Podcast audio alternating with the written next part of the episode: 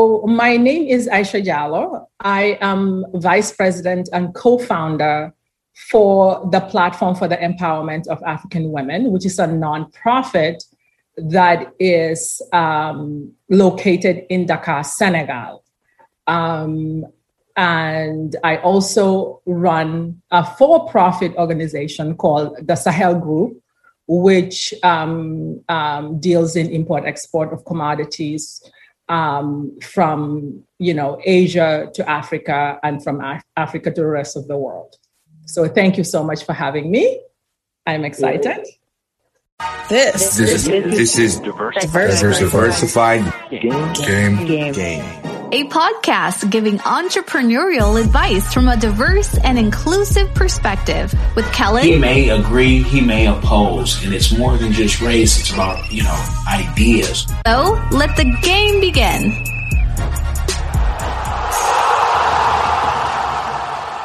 Hey, it's Kellen, and today on Diversified Game, I have Miss Aisha, and she is going to give us the game on everything that she is doing. Well, maybe not everything, but many things that she is doing in Africa. Now, I have to give a warning, you guys.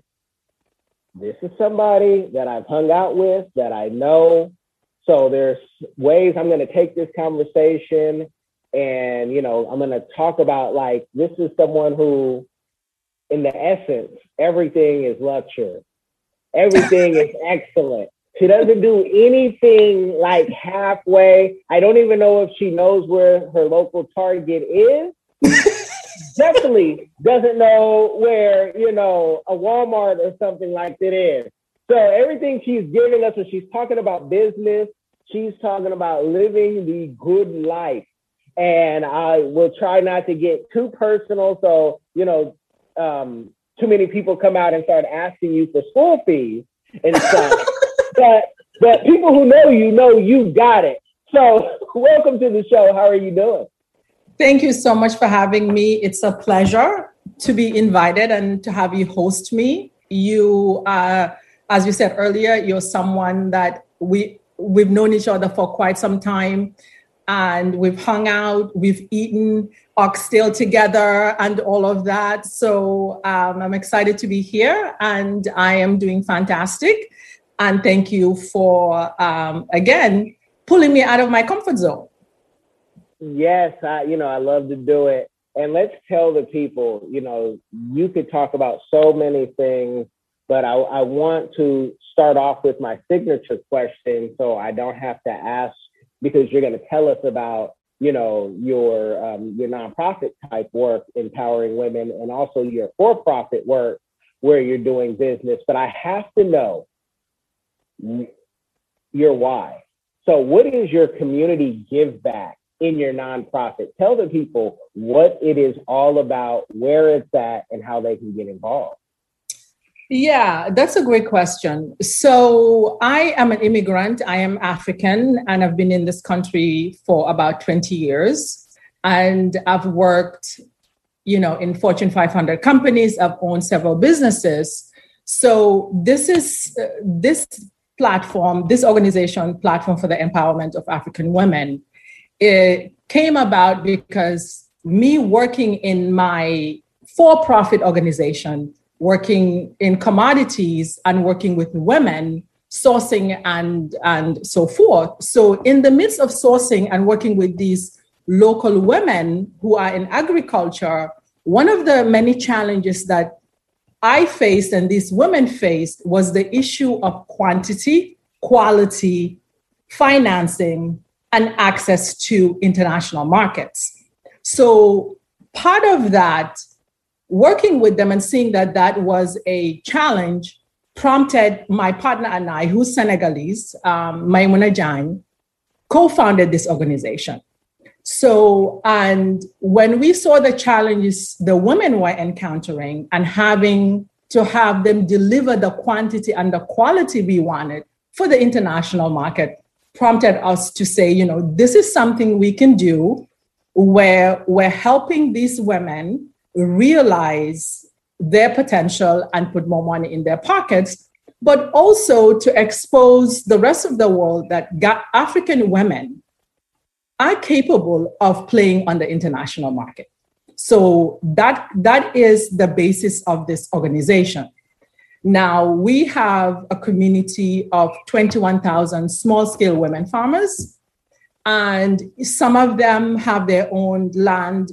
Very few have their own land, um, and we have some who are renting land, who actually grow and produce the food uh, uh, uh, for themselves, and we have others that actually buy the harvested products and transform them into chutneys and or, you know, the local cereals, cereals that are used um, in, in Africa today. So one of the many areas that we're helping these women are financing. As we all know, financing is a huge issue in all industries, but it's a huge one in farming, especially small-scale women farmers and women in Africa. So, because these are women that are in the urban, in the villages, and really some of them don't have any education. And so it's tough to kind of navigate through financing uh, with the formal sector. So that's one area. Financing is something that we're, we're helping them with. We're also helping them with sustainable farming methods, um, helping them training in terms of financial training, as well as entrepreneurial training. Because if you, each of these women are business women, because they own, even if it's a quarter of an acre, they own that, they manage that business, right? So we want to make sure that they are better equipped to manage that business, for them to have basic business training and educational training. That way they're able to really see themselves and see improvement within a year or so of being part of our organization. So that's kind of um, one of the many things we do, because we see women as the, um, what's the word that I'm looking for? Women are the decision makers, right? Women are the ones that decide where the money is being spent and how it's being spent. And that's true in every culture, especially in Africa. So one of the things that we want to do with these women is to help them get there sooner, right? Why is that important? Because if a woman has economic independence, it changes the whole household, the whole family, and the whole community. A good example is if a woman uh, is able to gain financial independence or has a little bit of, is a little bit comfortable, especially in Africa or emerging markets. I don't like to say third world countries, but emerging markets. What happens is they will tend to keep their girls in school longer. What does that translate to? It translates into not having to pull the girls out of school and get them into um, uh, early childhood marriage, right? So, and that, if a young girl is pulled and they're uh, married of young, that continues the cycle of poverty. And that's what we're trying to avoid. Let me ask you, though, mm-hmm. because women, you know, make the decision of many things. I mean, women, you know, run the house, and um, for the, the men who say, but we are mm-hmm. the head of it. Okay, that's fine. Yeah. Um, you, be the head. But if this, and this is why picking the right partner is so important. If the mm. women are running the house, deciding, you know, what needs to be paid, while the man is, you know, many men have to go travel very far.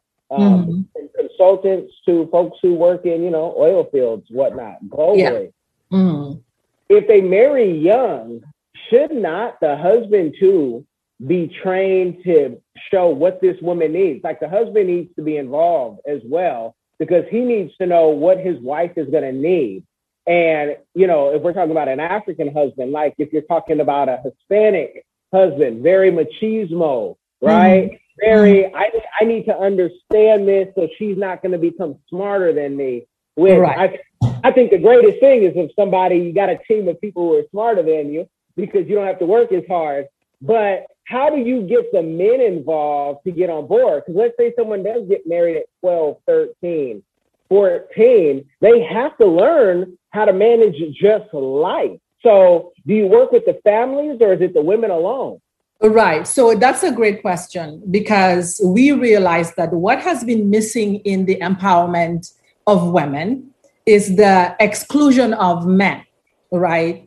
So we have a program called Jatai Kumkum. This is in the Wolof language. Jatai, Jatai means uh, like a, it's like a fireside chat, right? Where we go into these villages, we talk to the women, but we also talk to the men, right? Because empowerment of women and financial independence of women is not going to be successful without the inclusion of men, right?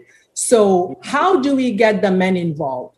When we go to any village, when we sit, we sit with the women, but we sit with the men first to let them know we're here to help the family uh, holistically, not just women.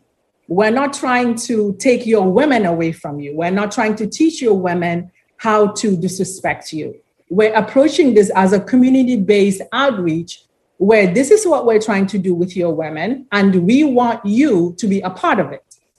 So we do bring them along. And the amazing thing that we found has been, for example, we've been to Casamass, which is the agricultural region in Senegal. Um, when we went there and we talked to the women, to the men about what we're trying to do, the chief of the village gave us ten hectares of land. Mm. Right? Because what he saw, he saw value in what we were trying to do. And one of the things that we are trying to advocate for is land ownership for women. So within that conversation, letting the men know you are part of this, you are partners. So we want you to participate and support these women. They were so happy and excited that they gave us that land and say, said, this is the land, the women can uh, and can farm it, and what, what else do you need from us? So that's the approach we take. We don't ex- exclude the men, because the men have to be involved in order, anywhere in the world, in order for economic empowerment of women, inclusion, to be successful, even in a Fortune five hundred company, correct? Because you have to buy in either from a male C E O or, you know, a male C F O, they have to buy in and participate in order for it to be successful. But I want to go back to a point that you said regarding the thirteen-year-old. What we're trying to do is avoid having a thirteen-year-old girl getting married. So one of the things that we're we're doing in this Jatai Kumkum is educating the women and the communities about the value of letting their girls stay in school a little bit longer, getting them educated, and then educating them on the opportunities that are available to, to, to women, to girls. So it's a battle, um, it's a journey, and we're hopeful. And I can hear somebody out there saying, well, you know, that's our culture to marry. This is that, that old school, you know, culture. And I'm glad that an African and somebody mm-hmm. from the culture is doing it opposed to the, the church. Uh, mm-hmm. Because when foreigners come in, even if they look like you and start telling you, you know, we want to stop this because we find this to be primitive behavior, you have no place to, to say that. And, you know, we know Africa, youngest population in the world right now, you know, as a continent, and, and great things are happening. So how do you go about going back to the village mm-hmm. and telling people these things? Because, you know, they look at you, you're always dressed up nice. Maybe you You might, you might, you might, you know, when you're going to a village and it's hot, it's not hot, but it's hot. Um, you might not, you know, be in a, a Chanel suit, but, you know, how do you go back and say, and tell people? Because, I mean, to get ten hectares, you guys, that's twenty-four acres of land and counting. Mm-hmm. Um, you know, what do they think of you? Because you too could, you know, you can come in and say, Nanga that's okay, but still.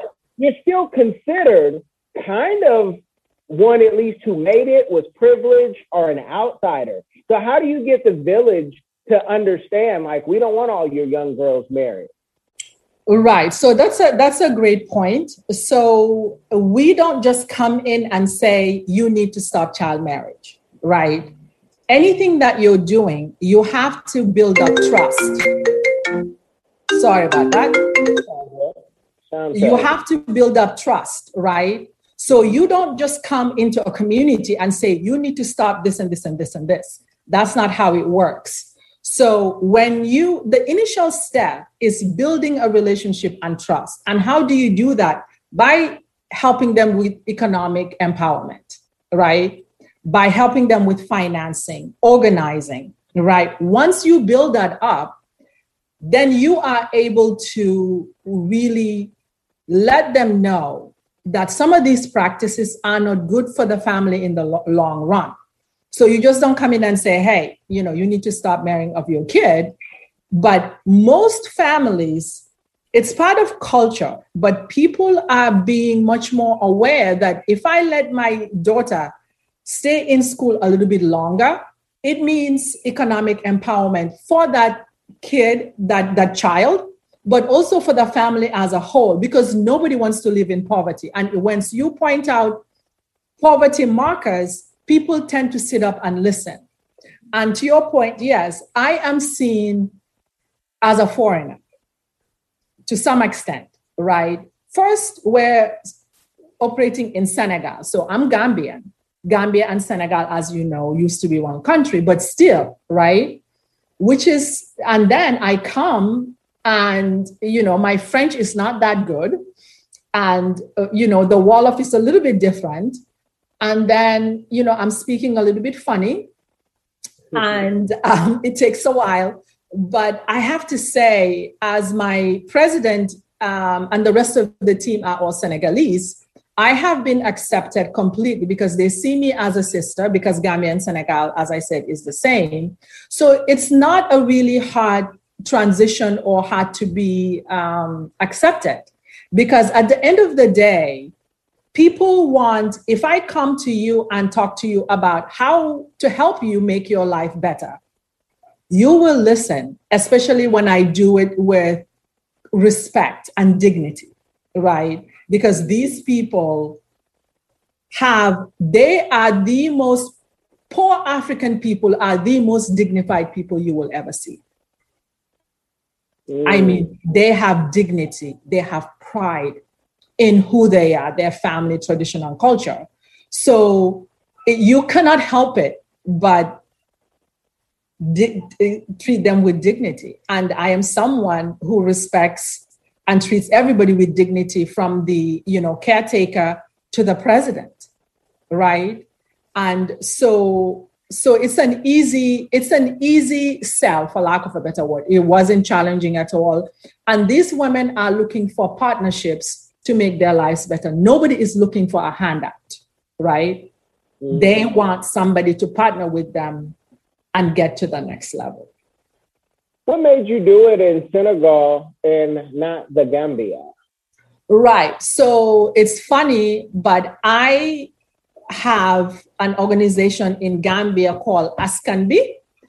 Um, and Initially, that was the idea for us to do it. But my support system, because I do more business in Senegal, it made sense for me to do the platform in Senegal with my partner, who's the president there. So it was easier to do it there because of the infrastructure that was already in place, right?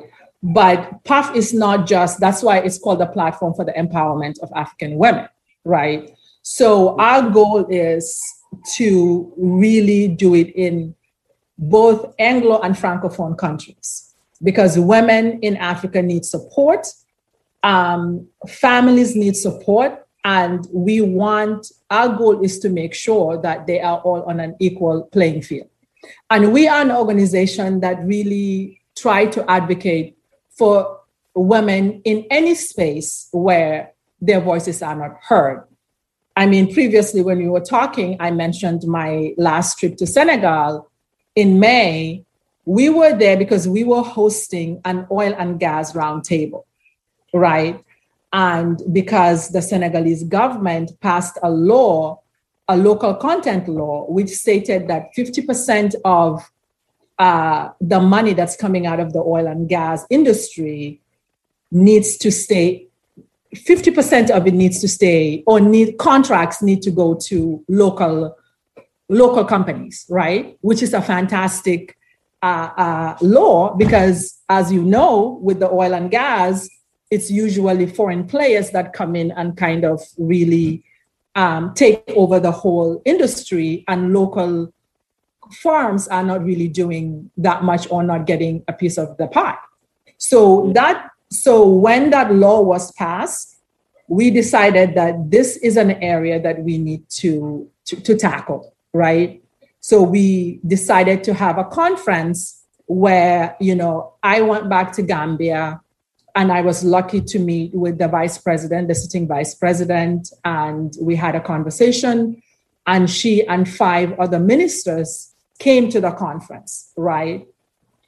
Because Gambia, Senegal, Mauritania, and the rest of the sub-region, really, Western Africa, um, it, the, the economics are the economies are intertwined.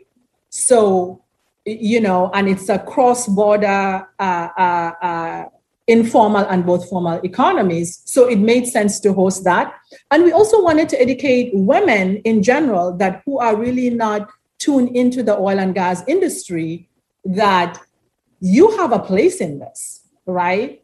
You can, uh, you can play in this, you can participate, and you should be able to take advantage of this. So it was a two-day event. It was fantastic. We, you know, we had great um, attendance. We had, you know, Mauritania, um, the Ministry of the Minister of Women's Affairs in uh, Mauritania came, Guinea came, Gambia, Senegal. So everybody participated in supporting women, and again, men were very, very supportive, and they came and participated as well. So, to drive that point you made earlier, economic empowerment for women cannot be successful without the partnership, collaboration, and buy-in uh, from men. And I think that part is very important in a time where we're seeing more and more, you know, online people are talking about men and women relationships, many who aren't in relationships, giving others advice. Mm-hmm. Um, and giving definitions where people are saying, you know, I can tell a woman what to do and she should follow me because I make a certain amount of money or I have a certain position in life, which, you know, really has nothing to do with um, if you're talking about marriage. But it's also from the man's point of view, it's almost like men can't say certain things. Um, let the women, you know, take over. Let a woman president. I voted trying to get a woman president just for to see what the difference is, right? Yeah. Um, mm-hmm. The rest of the world has. But I think a lot of men, uh, especially those in the majority who've always had power, feel like, oh, if the women come too soon, and you could even have some minority men, you know, I'm, I'm going to say particularly black males, who could get scared if, oh, if the women get everything. How, what's the, the, the balance? Because maybe I'm making up a problem, but I see so many people having a problem with a certain population getting into power. And to me, it's like, it's great. You know, I got a woman C E O um, I, I made in my company. I still run my company, but I wanted my C E O to be a woman, you know, and women vice president, uh, all that. But yeah. Can you talk about the difference in Africa, because I think a lot of men need to run to Africa because a man can still be a man, whatever that means to you. And here in the West, you know, men have to kind of have like a limp wrist to get some work done and to get a contract. And if you talk about this, you'll be canceled. So can you talk about how men and women are working together? Yeah, that's, that's, that's a great point. My, my, I was pleasantly surprised when I decided to do this organi- this nonprofit, because I have to tell you, men in Senegal and Gambia, in Africa as a whole, The minute you sit down with them and say, I am trying to do this for women, the next thing they say to you is, how can I participate? What do you need from me? Right? So, you know, there's this notion that African men are so backward, they're not supportive, blah, blah, blah, blah. It's all utter nonsense, right? Utter nonsense. So um, I think African men have this special relationship with their mothers, right?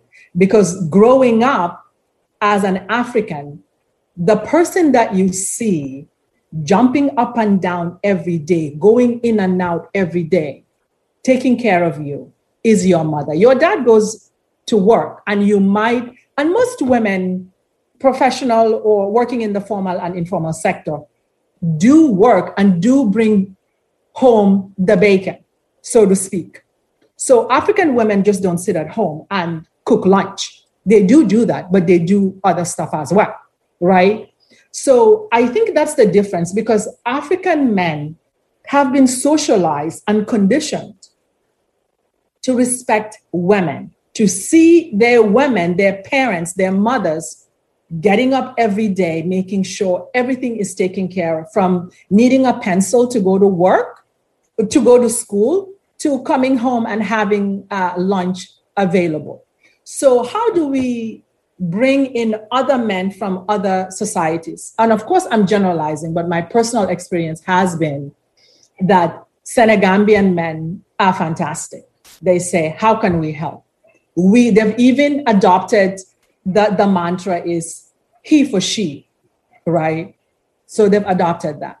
So um, I think the rest of the world needs to kind of come along, in the sense that there has to be education with these men to let them know, just because a woman makes more money than you doesn't mean that they're going to belittle you or you're less of a man, right? It's all about education. It's all about confidence and, and I think self-awareness, right? But also wanting economic freedom for everyone, because once a woman has economic freedom, the rest of the family does have economic freedom and or independence, and it translates into the rest of the community and into the formal sector.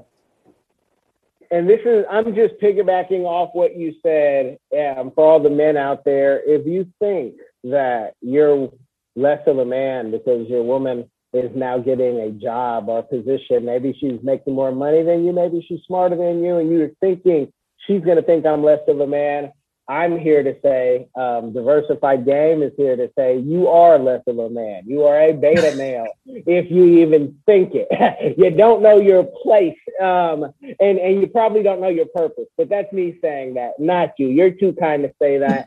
uh, but, um, but with that, mm-hmm. you know, that's, that's doing good mm-hmm. for the community. Talk mm-hmm. about your business where it's, you know, about the money, because it's still people first and project first.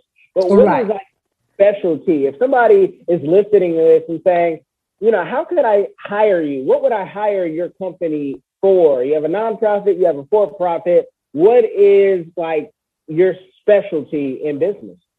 Yeah, that's so, um, I tell people that, you know this, that everything I've done in my life, I've always been a business person. You know this. We've been running around together.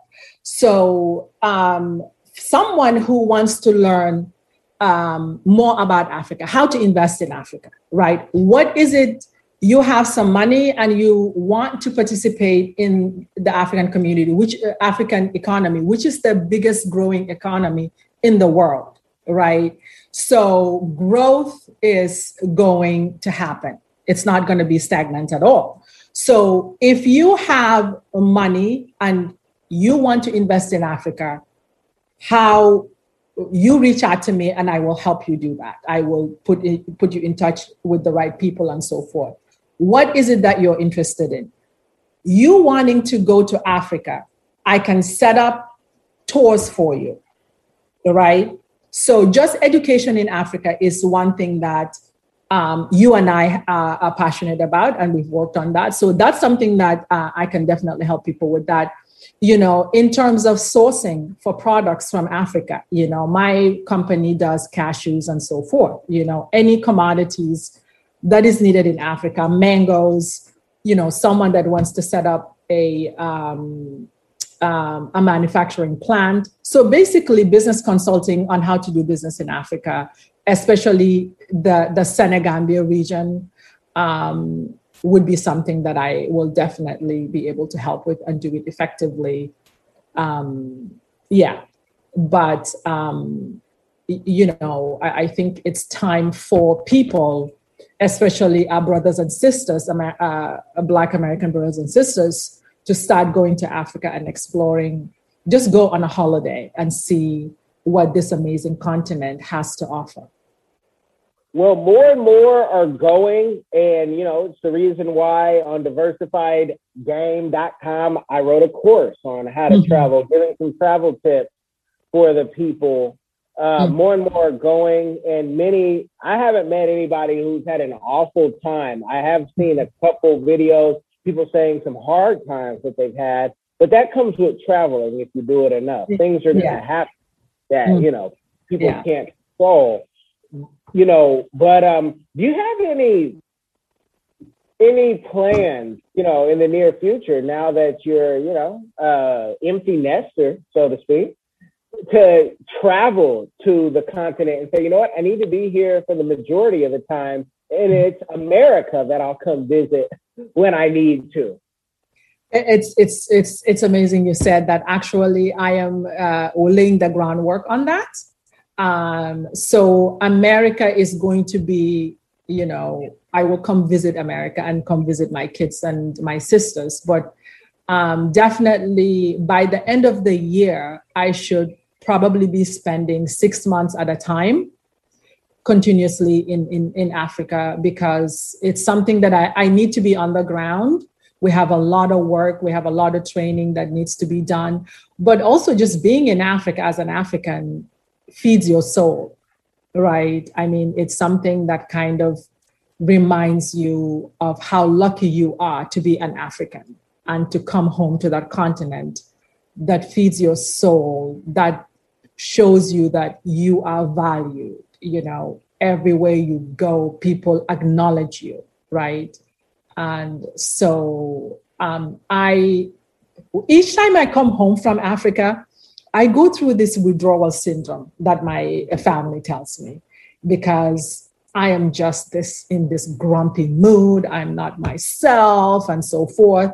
So yeah, uh, probably by the end of the year, um, I will be there um, more and more, because I travel there, as you know, three to four times a year. And but I think I need to be there um, more. We're also working on some investments uh, that came out of this oil and gas uh, um, conference, two-day conference. Um, so I need to be more on the ground for that as well. Awesome. Well, you guys know, if you listened, or the uh, those of you who watch, that, you know, I have a gift. I try to use my gift for good. So I wasn't in her D Ms or her emails. Um, I didn't, you know, go ask, you know, any um, anybody, hey, did, did you pay bride price? Um, you know, is she, not, is she coming, uh, you know, for the for the good now? But the, can you talk about the importance of, you know, or the difference of having a nonprofit that's based in Africa versus having it in the States? Because there are certain businesses that we've set up that I, I never even talk about. And people say, wait, you said you had a, you said you had this company. Yeah, but it's based in this country. And it's based there because I don't want to have to go through the rigmarole that I have to go through in America. Mm-hmm. Uh, and maybe I'm just a part of it, right? Maybe I don't own it. Maybe I'm just a um, silent partner. Right. So you talk about the difference, because that is what's attracting many people to go to Africa, is the ease of business. Right, right. So so the nonprofit, it was easier to set it up in Senegal uh, for a number of reasons. The amount of paperwork that you have to fill out to get a nonprofit, right? But setting it up in Senegal doesn't mean that we can't operate in in in um, in the U S, right? We can get donations, host fundraisers, and so forth. So the amount of paperwork is one thing that you have to fill out, basically the ease. But secondly, if you're working for African women, you're working for the African community, it makes sense to register it there because it's much more personal, right? You're not an outsider coming in. But also the taxes that you have to pay needs to go back to the, if you, if there are any taxes. With nonprofits, there are no taxes, but as a business, you have to pay taxes wherever you are, right? So as a, as a business, you need to be able to support the infrastructure that you're using in that local country, right? So it makes sense to be doing that. But also there is a ton of help locally in um, in countries, for, for example, in Senegal, there's a ton of help and it's much more personal, intimate to say, we are registered here, we're operating here, this is our base, right? So it didn't make sense to set up the nonprofit here because this is not our base. We're not serving the people of Seattle or America. We're servicing or in service to the West African men and women and the West African community. So, but the ease of business, I mean, now in Senegal, you can log on and get everything you need Uh, to register your business in, in, in one in one day, right? Everything is online. Everything is online. And most African countries are like that as well. So there is a huge benefit to registering your business in the country that you're operating in and to be designated as a local partner, because as a local partner, you have responsibilities that um, that you you have to to, to, to do. Now, I'm going to need you to go just a little deeper because somebody will be listening to this and say, wait, so you mean I can get all the donations and claim it in another country and think they can run off into the wind like they did with their P P P loan? Um, so can you talk about when you do collect that money, are you still having to report it to the American authorities saying, look, I've gotten this money. I'm transferring, wiring this money, which can yeah. put you on an Interpol list if you don't right. do it right. People. Absolutely. Yeah. Yeah. So no, I cannot just collect, you know, five hundred thousand and not claim it. No, because even in Africa, there are strict anti-money laundering laws, right? So for example, if you give me a donation today, um, I am able to give, you can use it as a tax write-off here in the U S, right? But when I wire money into Senegal or Gambia, I have to show where that money is coming from and what's the use before it's released, right? Just like if I have to send money out of Senegal, I have to jump through hoops to, to, to have that happen because of anti-money laundering laws. So no, there are rules, there are laws that we all have to abide by. But if somebody gives out a donation, it is tracked. It is um, within the legal limits of what to donate and how it needs to be reported. So donator beware. Well, you, you guys have, that, that game alone is, is worth it. And I will have links in the description box. Mm-hmm. Where you guys can check out the organization if you feel led, especially those of you who say, you know what, I haven't been to church in a while, or those of you who are never giving to a church or a nonprofit or anything like that. Um, here's something good that could benefit you, especially if you want to go to West Africa. Maybe you want to go to Senegal and, you know, eat some chiboujen and have a great time. Um, this will get you connected. And then when you email, it won't be like you're emailing a stranger. You're actually emailing and saying, hey, I'm a donor. I want to connect. I'm going to Senegal. And that's how, you know, you connect with the place when you don't want to just go as a tourist and you want to be impactful. What would you like to leave the people with? Well, I, um, I want people to be open-minded. And I want people to really think about how can I impact my neighbor, right? How can I make somebody else's, how can I make today better for somebody else? Whether it's someone who's in Senegal or your next door neighbor, right? Because it's important to, for us to care about one another, whether you're moving the trash for your old neighbor who cannot go outside and pull up the trash can on the driveway because it's a slopey driveway, or reaching out to an organization like us and saying, hey, I want to volunteer, right? And how can I volunteer? Or I have, you know, every year I have this budget that I want to give to a charity. I am passionate about, you know, children with disabilities. Can you, uh, do you have anybody in your organization that I can donate to, right? So those are the things that I want to leave people with. But also it's important for people to think outside of themselves, right? Think about, I'm repeating myself, but think about how can I impact other people, right? And wake up every morning and live in gratitude. Because if you're grateful for what you have, you're not going to complain about what you don't have. You guys have been blessed with the game. If you do nothing else, make sure that you share it. It may change somebody's life. Mm-hmm. Mm-hmm.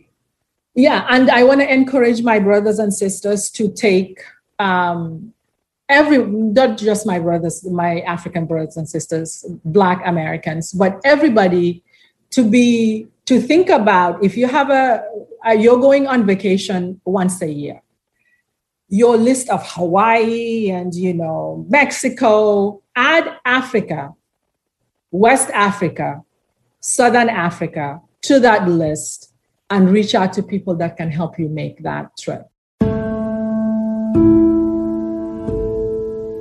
Are you tired of the violence, tired of the injustice, police brutality, rampant discrimination, lack of gun control in this failed bias socioeconomic experiment called America? Or maybe you need a break from the relentless grind and want to regain control of your destiny, your wealth, your health, and your purpose. Diversified Game dot com has the right course for you. Prepare for my first trip to Africa. Looking to reconnect with your roots, start a new business, or just a fresh start. Africa, aka the motherland, is waiting. Don't let the Chinese and the Mzungus have the fun and also take over the motherland. From Cairo to Mombasa, from Dakar to Cape Town, Africa has something for everyone, from business opportunities to the most amazing people, safety, leisure, and landscapes. The opportunities abound. It is time for the diaspora to reconnect with their roots. Time to reconnect with the birthplace of humanity. Africa is the last frontier. Get your head in the game and reclaim your legacy. The writing is on the wall. Babylon is falling. Give up the stress, grind, and violence inflicted on our people on this continent and prepare for a journey of restoration and joy by connecting with the land of your ancestors. Check out our new course and kick off your adventure at diversified game dot com.